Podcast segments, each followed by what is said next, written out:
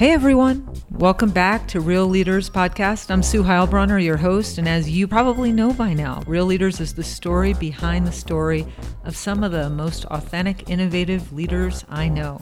Before we jump into this awesome episode, here's what I want to do. I want to make one ask. If you really like this show, if you listen to it, if you share it with your friends, if you tell your mom about it, please tell iTunes. Go to the podcast app on your phone, find Real Leaders by searching. Go to the reviews tab and please leave a rating or review. It really, really matters. So thanks for taking that extra two minutes. On to the show. Today we're joined by Devin Hibbard, the founder and C E O of Bead for Life, which is a very, very interesting organization located here in Boulder, Colorado. Devin, thanks for joining us. Thanks for having me, Sue. Great. Well, you may or may not know that the first thing we do on the Real Leaders Podcast is we ask our guests to give us their three-minute life story. So go.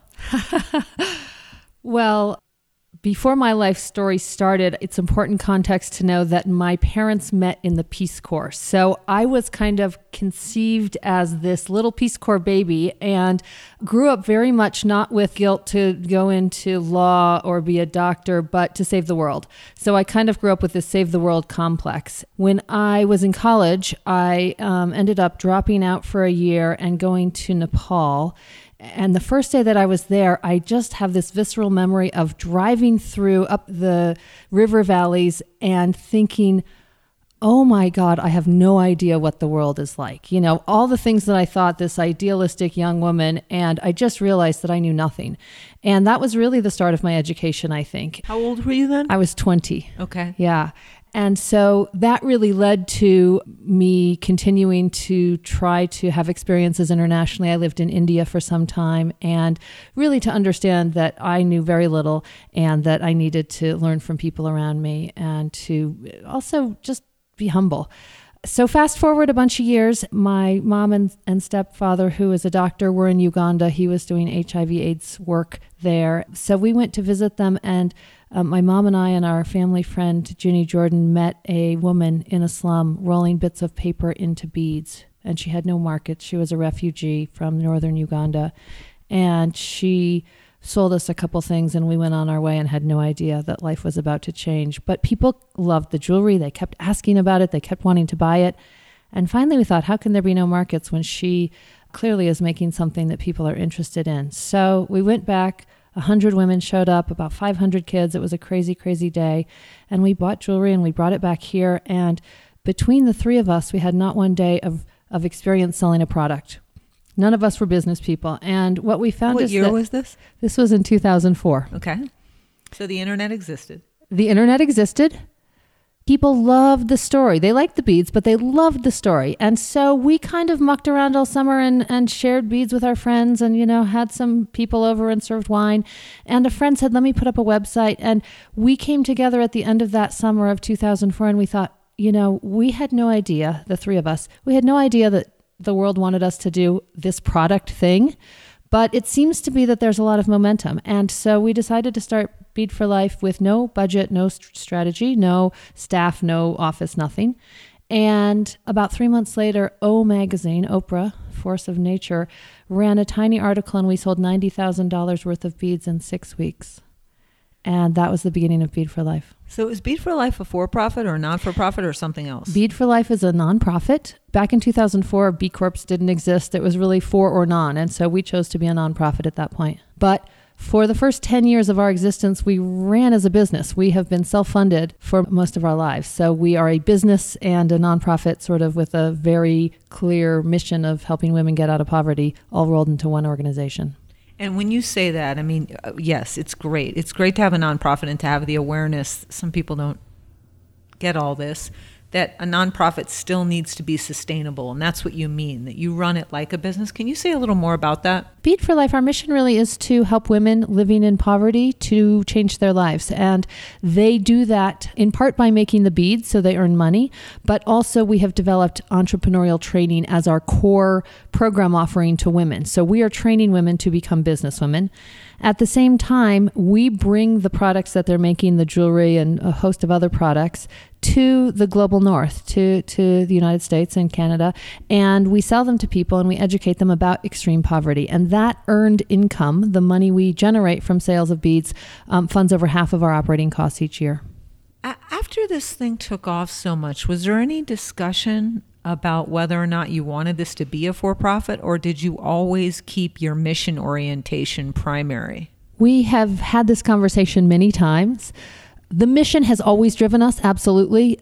One of the things that's unique about Bead for Life is that we didn't actually come in with a plan. We had no, we kind of backed into this organization. We didn't know what we were doing at the beginning. And because of that, we really created a program that was responsive to our customers. And when I say our customers, I really mean the women living in Uganda, living in poverty. So our initial steps were very much guided by what was it that they imagined they could do with their lives.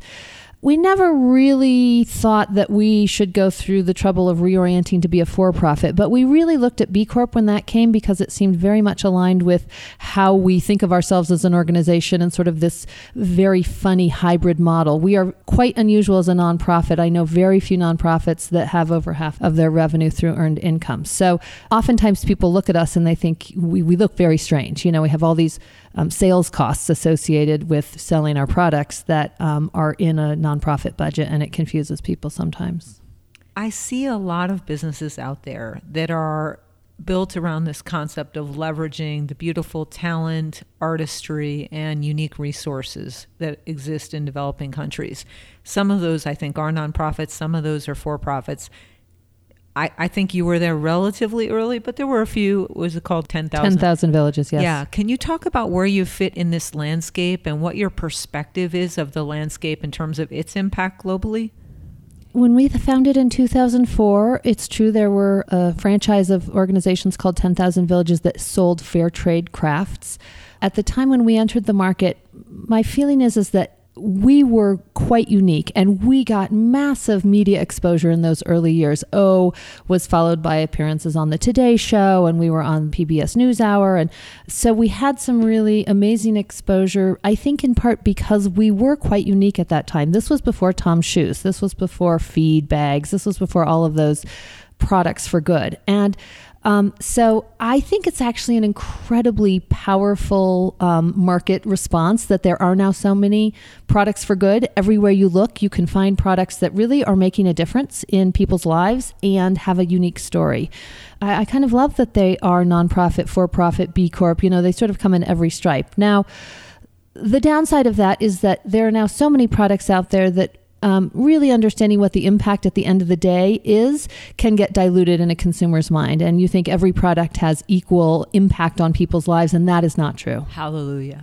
Thank you. To say more about that, I think this is a really misunderstood point because there really is, there's a scoring system for nonprofits, but there's no scoring system for this kind of activity. Yeah.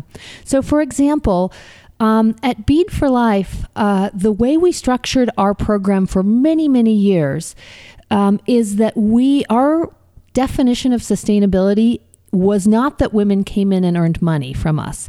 Our definition of sustainability was that they graduated from Bead for Life and were sustainable in their local community without needing us, because we'll go away at some point, we'll disappear. And we didn't want to create um, women who depended for their livelihood on Bead for Life forever. So we are unlike most fair trade companies that work with ten or one hundred women forever and, you know, season in and season out buy their products. Our program evolved to be sort of a graduation model where we would train the women to make beads. They would come in, they'd start earning money. That money would both meet their immediate needs. So now all of a sudden their kids are in school and they're feeding their, you know, family regularly, but also that they saved some of their money in order to start a business, not focused on beads. This was vegetables or shoes or whatever it is they wanted, poultry rearing. And then after eighteen months, they would graduate from Bead for Life and leave us. And in that way, over twelve years, we have been able to put over twenty-five hundred women through our program and help them really start their own businesses, become small-scale entrepreneurs, and leave Bead for Life to be truly sustainable. So uh, for me, that's the definition. And if you look at that impact compared to many other sort of products for good, lots of those companies work with fifty women. And uh, I'm not saying that that's not good, but the scale of impact that you see is, is just, you know, different leagues. One of the things that I end up talking about a lot is companies that want to create a social impact aspect to their business, but I'm going to use business. We'll put that in quotes. You've already said your nonprofit is really a business, which of course it is. But that they want, you know, they want to do the Tom's thing. They want to give something back. They want to do a one-for-one program. They want to give five percent of proceeds, whatever that is. When I have these discussions, and I've spent a little time with Sir Richard's condom company, so I've had a little bit of exposure to this thinking and also to how it looks in the financials when you do one-for-one, which is an incredibly expensive project, unless you the one you give is different from the one you sell mm-hmm. in, in terms of cost, which isn't really possible for condoms because, you know, a condom has to fulfill some basic requirements. In any event, what I tell entrepreneurs about this is don't think that your giving approach is actually the thing that's going to sell your concept or your product. Your concept or your product has to sell itself, and whatever you give or whatever social impact activity you engage in is a secondary or even a tertiary component of people's buying decision. And I wonder what you think about that theory. I think it's just true. I don't even know if it's a theory. I mean, if you can't compete based on your product being superior to other products in the market, you'll fail. And it's one of the reasons why I think this this sort of social product um, industry has taken off, is now there are amazing products out there. And so no longer can you just say, well, we're helping so-and-so, you know, community and wherever, and um, therefore you should buy out of pity. Um, you know, buying out of pity is a terrible marketing plan. And so I, I do think that... You started without a marketing plan. Would that have been better? Or I don't know. I'm just kidding. All right, go ahead. I, I just think that, um, as you say, I think it's actually having a social mission. I think it resonates with a couple people. I think it's a marketing strategy to appeal to a certain consumer group. Certainly, there's lots of evidence that millennials are really looking for their products to have impact. Um, and I think it's also important to your employees. So I think that there's great reasons to do it, and they're not um, they are not just incidental. It's the right thing to do, but you can't build an empire on that. Mm. How many employees do you have at Bead for Life? About thirty-five on two continents. Wow. And the folks that are, is that divided, like the folks that are overseas are handling most of the training and the people here are handling most of the business? Yeah, the team in Boulder is primarily doing all of our sales, marketing, fulfillment. Um, we we do our own um, inventory fulfillment, accounting. But I have a team of twenty amazing colleagues in Uganda. I just moved back from Uganda about two weeks ago, and they are the tip of the arrow of delivering incredible programming. And we are actually in kind of an amazing evolution of our organization, because we have developed this entrepreneurial training that was really born from our bead making program. But in the last five years, Years, we've taken those same elements of helping women live in poverty get the tools of how to become entrepreneurs, as well as a lot of mentorship to build their confidence. And we have spun off something called the Street Business School, which is a six-month entrepreneurial training program that is not focused on beads at all. And we are now in our first year of scaling that to reach a million women worldwide in the next ten years. Is that served digitally primarily? No, it's very much Um, delivered one-to-one. And the way that we can reach one million is that we are actually training other organizations who are already deeply embedded in the community, serving women living in poverty, in how to use our model to reach the women directly. But our, I mean, this model, when you're serving women living on a dollar or two dollars a day, they they don't read, much less have access to digital content. And so the confidence building piece, which is very much one-on-one, visiting their family, sitting with them and their children, is core to what we do. And so um, we think of it as a high-touch model that we are replicating around the world through other organizations that are already experts in the community. Got it. That's awesome.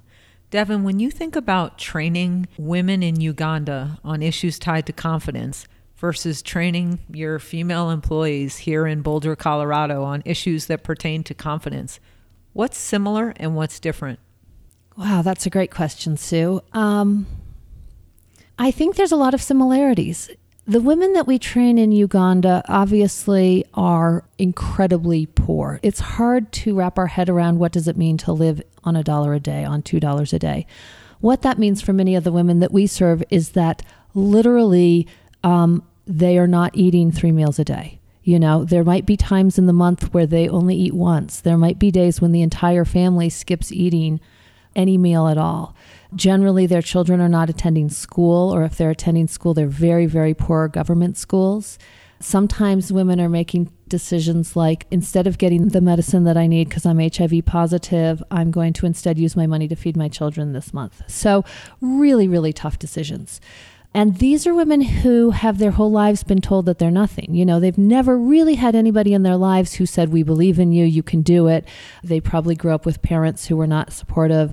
Many of them have suffered domestic violence. So the level of um, disadvantage that they face in believing in themselves as, as not only people, but entrepreneurs is a big barrier to overcome. That said, most of my staff are women, and um, many of our customers are women, and And I think we all struggle with some basic fundamental challenges at the end of the day, which is around, you know, who am I to whatever? Uh, who am I to be an entrepreneur? Who am I to run a, a big company? Who am I to have thirty-five employees? Um, and so I feel like it, it, my journey as a as a woman and as a leader um, mirrors so much of what we do, from me all the way down to the women that we serve in Uganda. Just trying to schedule this conversation, I think, took four or five months. And I just would love to hear a little bit about your life. You mentioned that you just moved back from Uganda. These are really different places to live, Boulder and Uganda, in a lot of ways. Yeah, so just talk a little bit about your life and how, how this work, which sounds pretty all-consuming and has been happening for essentially all of your adult life, how it integrates with other parts of your life.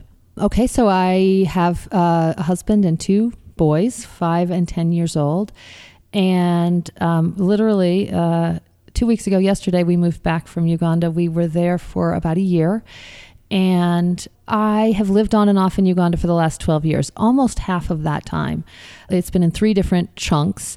But it is amazing to me now. I actually feel incredibly privileged to call these two places home. I feel like there are not many people on the planet who have an intimate sense of being able to just go back and forth between radically different realities relatively easy. And the first time that struck me was when I, I flew to Uganda and I got in a car and I drove on the other side of the road with the steering wheel on the other side of the car, and I knew exactly where I was going, and it didn't feel strange at all. And at that point I thought, oh my God, you know, I've really now have bridged these two very different worlds. Um, so mostly I feel really privileged. This last year in Uganda, for me, there was something really raw about it that um, was unique in my experience there. I hadn't quite felt this in my past um, times there. And I think it had to do with raising two children there and realizing that even though we don't have a huge house or, or you know, it's not like we, we live really extravagant lives, it was still much more than most people had. And just realizing that I have the resources to do whatever I need to do to keep my kids safe, and that most of the women we serve in Uganda don't have that. Um, there's that heartbreak, and living with that every day was hard for me, a challenge. Do you view it as additive to your role as a mother of these boys to give them this exposure? It sounds like your parents also gave that to you. Is it additive, or do you, is it a compromise to, at least for your seven-year-old, to take him out of where he would be in school here in the U S? It's absolutely additive. Uh, he's ten now, and he, um, so my boys are five years apart. And after my second son was born, so so it would have been like six years and one year old, we went back to Uganda. And my older son, we, you know, long flight, you know, we'd been traveling for twenty-four hours. We got in at midnight to Uganda, and we thought they'd conk out on the taxi ride into Kampala. He was wide awake. Both of them were actually looking around and looking out in the night, and all the candles burning and little kerosene lanterns. And um, we get into Kampala after an hour drive, and he turns to us and he says, Mom, Dad, when I turn eighteen, I just want you to know that I'm bringing my little brother and we're moving back to Uganda. So he very much thinks of himself as, uh, you know, as very deeply rooted in Uganda. And Um, I think it's absolutely additive. The perspective that he has, and sometimes even just what he'll say in a conversation, is amazing and fascinating. And uh, I I think he sees that value as well. As you look now, how, how old are you now? forty-four. Okay. So forty-four, you've been doing this quite a while. You came up with the idea pretty early in your life. Is this what you're meant to be doing? Yes, for sure. Uh I mean, right now, Bead for Life is what I'm meant to be doing, but I absolutely feel like poverty eradication is is my life goal. And when we launched this global expansion with the goal to reach a million women, that was really terrifying because I had been working so much in the trenches for many years. And I think what makes us so good at what we do is that we have deep experience. We have tried and failed so many times and tweaked and changed and succeeded. And when I spoke the words out loud that it is my life's goal, next life goal, to help a million women lift their families out of poverty, that was terrifying because I was like, oh my God, I just said it out loud. You know, the, like the world just heard that. And um, so it was really scary at first. And now it feels so powerful to have that intention out in the world and to just say, this is, this is what I've said to the world and this is what I'm pouring my heart into doing. When I hear you talk about this, I realize, and I'm a little ashamed to say this, I realize that there's a sense, I've had other people in the past talk to me about international efforts surrounding women, especially since starting MergeLane. And I think that it, at some level, I've had a sense of hopelessness around that. Like, these problems are too big. The systems and the structures of these regimes and these countries and their disadvantages are just too large. And I, I'm not, like, I'm not an afraid person. I'm I'm willing to embark upon big challenges, but I don't think I have the same level of conviction as you do that I can make a change on that scale. So first, am I just wrong? I mean, obviously you don't believe these problems are intractable. Yes, you're wrong. Thank you. I actually feel this way about working with women in the United States, that there's this weird sense of paternalism, like, we have some sense of what makes the most sense to grow even more successful female leaders. I have my own ambivalence around that. I think I have in my brain an even bigger worry about that issue as it pertains to other cultures. So tell me how you think about that. Yeah. So, I mean, the reason why I believe passionately that um, that change can happen, well, I guess I would say two things. One is that I have seen it on the ground, and what it looks like is not me coming in and saying, hey, you woman, here's the right way to do it. It is saying, hey, let me help you put more money in your hands so you can decide what you want to do with it. And that, I mean, I am... I am, I've come to entrepreneurism kind of late, late in my life, I think. Like, you know, I did not think of myself as an entrepreneur for many years. And I think it has to do with just seeing that power, even in the hands of women living in poverty. When they get money, they do incredible things with it. And so I, I think the second thing that I would say is, I think many, many people in our country and worldwide do feel like, what could we possibly do? It's such an intractable problem. And I can tell you that I actually don't think we're ever going to get there by sending more foreign aid or, you know, having more big N G Os go in and hand out programs. I have just seen how much it corrupts the culture and the spirit of people when you just go give free stuff. And so we really try and structure our program as, you know, if you are ready to work really hard to change your own life, we're we're willing to walk beside you, but we're not here to do it for you. And and we struggled for a long time because in Uganda, it's very common to say, oh, Mama Devin, Mama Sue, you know, you're saving me. And I always hated that. Women would sometimes uh, uh, sink to their knees in gratitude. And I was like, stand up immediately. Like, I, I won't even shake your hand if you're on your knees. We're equals. And so we finally came up with the term coach. And so everyone in our program is is called Coach, Coach Devin. And the women themselves, we call Coach, Coach Irene, Coach Hadija, and they call each other Coach. So now there's all these coaches, and it's such the metaphor for the fact that we both have something to learn from each other. You're really, really making me think more about this. I really appreciate this conversation. So here are these women. They're an impoverished culture in perhaps impoverished villages that you connect with. This might, this sounds like an absurd question that I'll probably end up cutting out because it's such an ignorant question. But if there is a limited amount of resources in these communities, uh, both natural resources, marketable resources, and money, how is it that teaching entrepreneurship so that you'll have sharper entrepreneurs within these communities can create a greater total thing? It, That's such a great question, so Sue. I, I shouldn't it's cut it not, out. It's not It's not ignorant at all. And I actually think about this a lot, because sometimes I think, uh, aren't we just taking business from the lady down the street and sending her family into poverty? And I I cannot tell you that there's one study that I will refer to that shows that, that that's wrong. But what I can tell you is that intuitively, I don't believe that the world is a zero sum.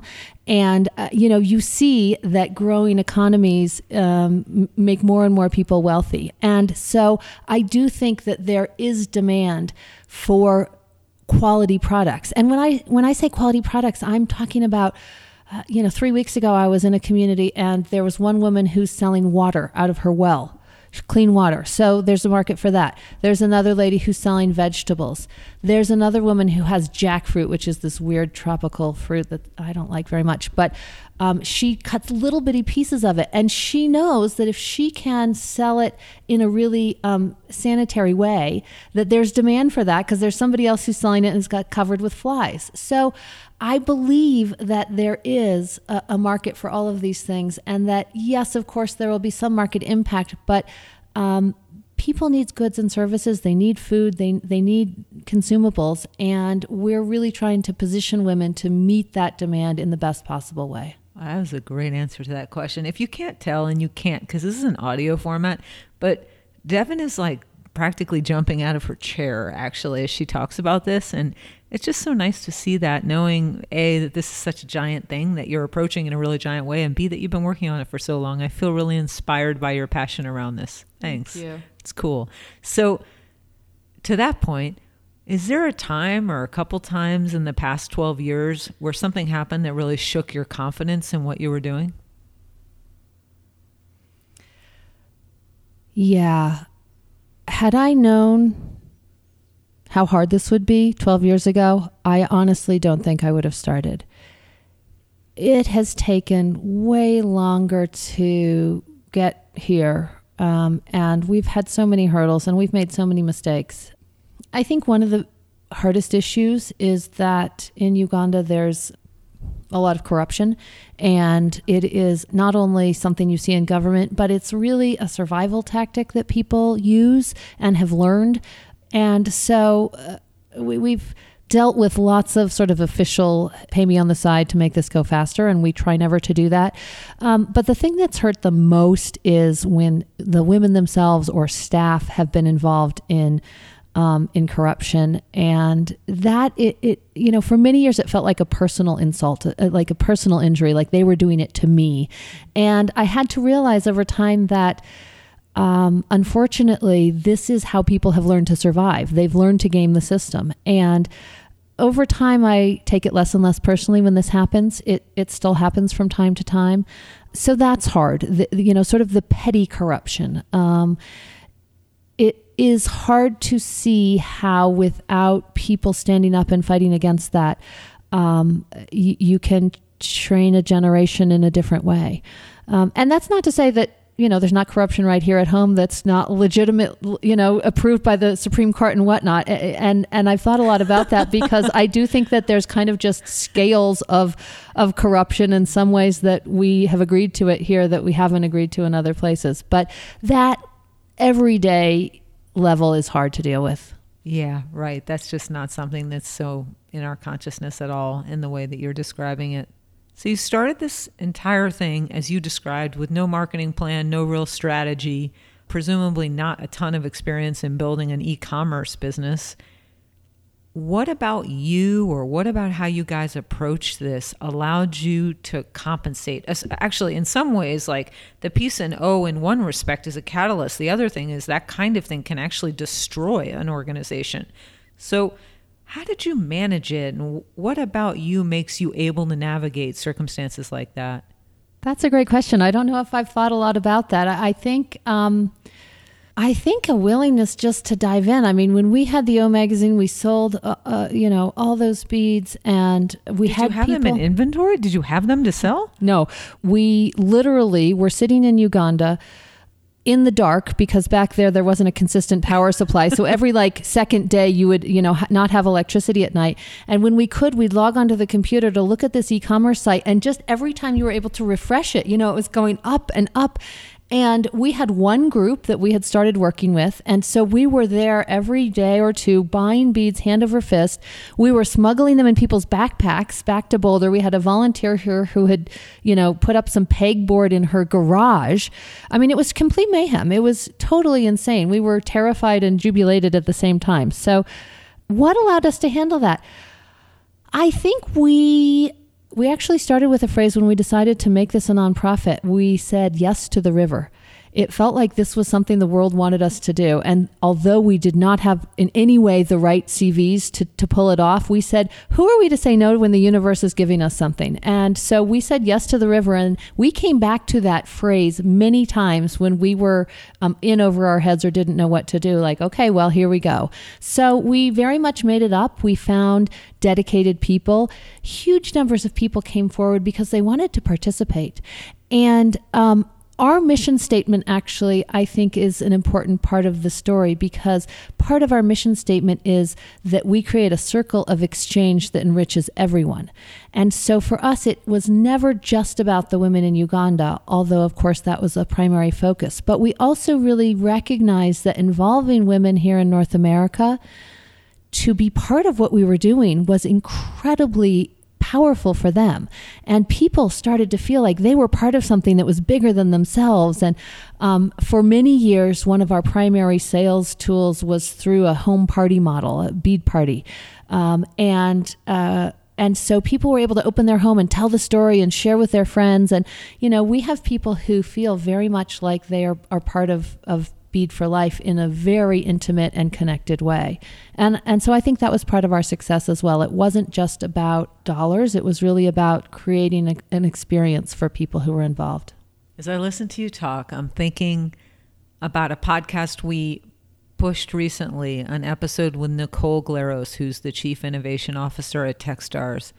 And we were having a conversation about companies that people create. And we were talking about the fact that sometimes we see women create companies that feel safe or really, really close to their own life experience. And Nicole had this great insight. I said, why is that? Why does that happen? Why why are women creating used stroller exchange companies more often than, you know, something, some gigantic big data or some incredible problem that we'd like to solve? And she had this great insight that it is safer. It's safer to stay close to something you know. So if potentially women leaders are slightly more risk averse than male leaders, they are more likely to gravitate toward an idea about which they have more information. I thought that was a really great insight. And what this conversation is leading me to see is that I also play it safe. And I mean, I'm really happy with MergeLane and the other things that I've done in my career and things that I'm working on now. And I realize that I don't think I have ever had the courage to tackle a problem, and I'll put problem in quotes, to tackle a dynamic as big as the one you've tackled. It's interesting because I feel like I played it safe for ten years because beads came to us and it evolved really naturally, and we had money in the bank from Oprah. I mean, we really, we never went you, out Oprah. to raise money. It started flooding in. I mean, we have a, a quite unique story, and we stayed small for many, many years. So for me, that moment of, oh, actually what my mission in the world is, is to take entrepreneurial training to women worldwide. And by the way, a lot of men are now coming in as we launch this, this program. I never would have told you that twelve years ago. Uh-huh. And this last couple of years has been terrifying, terrifying to stand up and say, I, Devin, it's my intention to the world to, to reach a million women. And once you speak that out loud, now there's accountability for it. You know, now I have to do it. For me, that was really the tipping point. The truth is, is that I only claimed that space in part because I was so pissed at twenty-two-year-old white dudes with a Stanford M B A standing up and saying that they had the best idea since sliced bread to solve poverty, even though they'd never had a day of experience in the developing world with the people that they claim to serve. And finally, I thought, why am I letting these guys take all the airspace when I have a decade of experience and I know deeply what will work and what won't work? Mm-hmm. And and truly, it was that sort of frustration and anger that finally made me stand up and say, okay, there's something bigger that I have the unique capacity to do. Funny, that's very similar to the origin story for MergeLane the accelerator and, and investment fund that focuses on companies with at least a female in leadership that, that we are involved in. And it also started with me being really pissed off. So it makes you wonder, like, what great changes in the world, like what concussions actually happen that are really positive because people just get pissed off? Probably lots and lots. What do you have to learn right now? What's your next major learning edge? I have so many things to learn in so many different areas. You know, in some ways we are really shifting from being a product-based company. We will continue to be a product-based company, but we are really becoming a training company and uh, at the same time becoming a social franchising company. And so all of this growth around replication and how we work with franchise partners or implementing partners or catalyst partners, as we call them, um, and how you drive growth and how you stake your claim in the market and make sure you keep your elbows out far enough that you, you know, you have a unique piece of real estate. All those things are things that I know we need to do. And it is really the area where we are learning as fast as we can. And, and just thinking about how you staff and oversee an expansion like that, how you keep the quality inherent in, in the training and in the implementation of your partners. So all of those things, I feel like it's incredibly exciting. I feel like I'm absolutely at my the very edge of my comfort zone and often outside of it in terms of all the new stuff that I have to learn as a leader.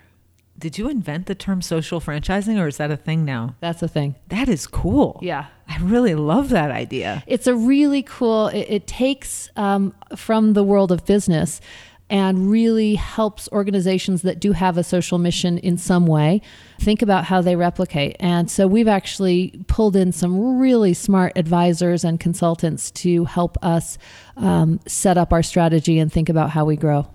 Hard conversations. And let's talk about hard conversations in this country that you've had with your employees here, or your people in your life. How do you handle hard conversations? You seem like you do a little bit of work on this self-awareness stuff. So what's your strategy? I, I don't like hard conversations. You do you have them, or do you all, just all the avoid time. them for a couple of years? Or? No, uh, I would say my strategy is to try and avoid them for a little while until they really need to happen, and then to take a deep breath and get them over with. And, and I mean, I call what we do love plus business. It's what we do with the women. We we we bring love, we sometimes bring tough love, and we bring business training skills. And I feel like that's what we do with our team. You know, we very much try to have a, a organizational culture that values each and every person. And part of valuing each and every person is sometimes having those hard conversations about, you know, wh- where it's not working. So I've gotten a lot better at hard conversations over the last years, I have to say. Good for you.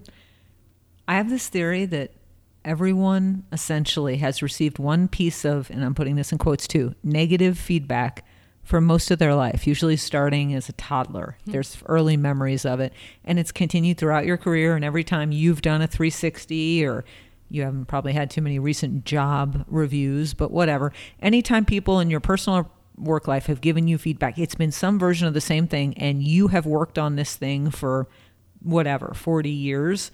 You know, you're getting better at it. There's definitely growth, and that's still the thing that you get pushback on. So what is it for you?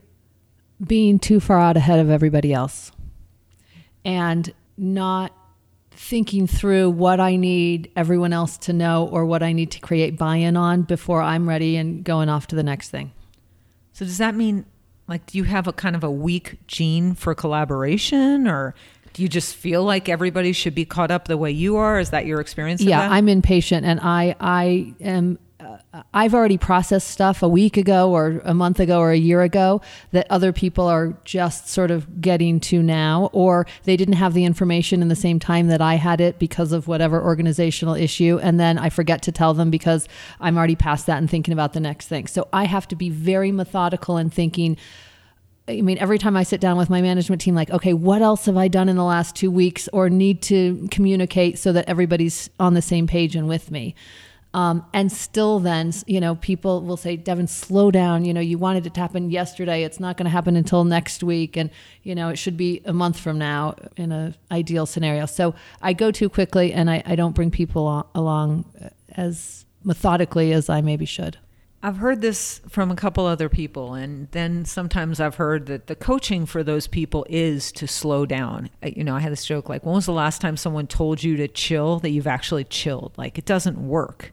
You tell someone to calm down, they're going to lose their mind most of the time. So is it the right thing for your organization or for your life for you to slow down? No, I don't think slowing down is the answer. I think hiring really great people who complement me is the answer. And I have a managing director who I absolutely adore, and we are a fantastic team. And she, the thing that I like best about her is that she is absolutely able to say, Devin, you are wrong, or that's a terrible idea, or, you know, yes, we can do that, but not until next year. And I need that around me. And I now hire for that because I am a big personality and I have a lot of opinions, and they're not all right. But if I don't have people around me who are not afraid to tell me when they think I'm not right, then I can get in real trouble. Yeah. So cultivating those people, and also finding people who you, tr- whom you trust, right? That their opinion actually is better than my opinion on this point. Yes. is, is great. Yeah. I mean, I see that. It's like it, for a personality like yours, you, you're probably faster than almost everyone. And sometimes it's wise to slow down because you should. And sometimes it's probably not wise. And so finding those people who can help you delineate between those two things and cover off on catching other people up on data that other people haven't seen, that's of great service to you. Yeah. So the thing that I really want to take away from this conversation, Devin, which has been fantastic and went by way too fast, is just yes to the river. That's uh, that's the phrase of the day for me. I really like that. Thanks for mentioning that. Yeah, absolutely. Awesome. Thanks for joining us on this episode of Real Leaders Radio. And thanks again to our wonderful guest, Devin Hibbard, a co-founder and C E O of Bead for Life. We could have talked for hours today. Devin, if people want to learn more, buy beads, support Bead for Life in other ways, what should they do? bead for life dot org. You can see all of our products, and we are about to launch a website, which is street business school dot org, which will share many more details about our business training for women if you know of an organization out there in the world that is a good candidate for our training. Great. As always, Real Leaders is brought to you by MergeLane, the company focused on growing female leaders and their leadership potential. We have an accelerator class coming up in two thousand seventeen, multiple women's leadership camps scheduled for next year, and also a kids' summer camp this August for incoming high school girls. Real Leaders also is sponsored by Anton Collins Mitchell, a Colorado-based audit, tax, and general accounting firm. Find out more at a c m l l p dot com. That is a tough one for a podcast.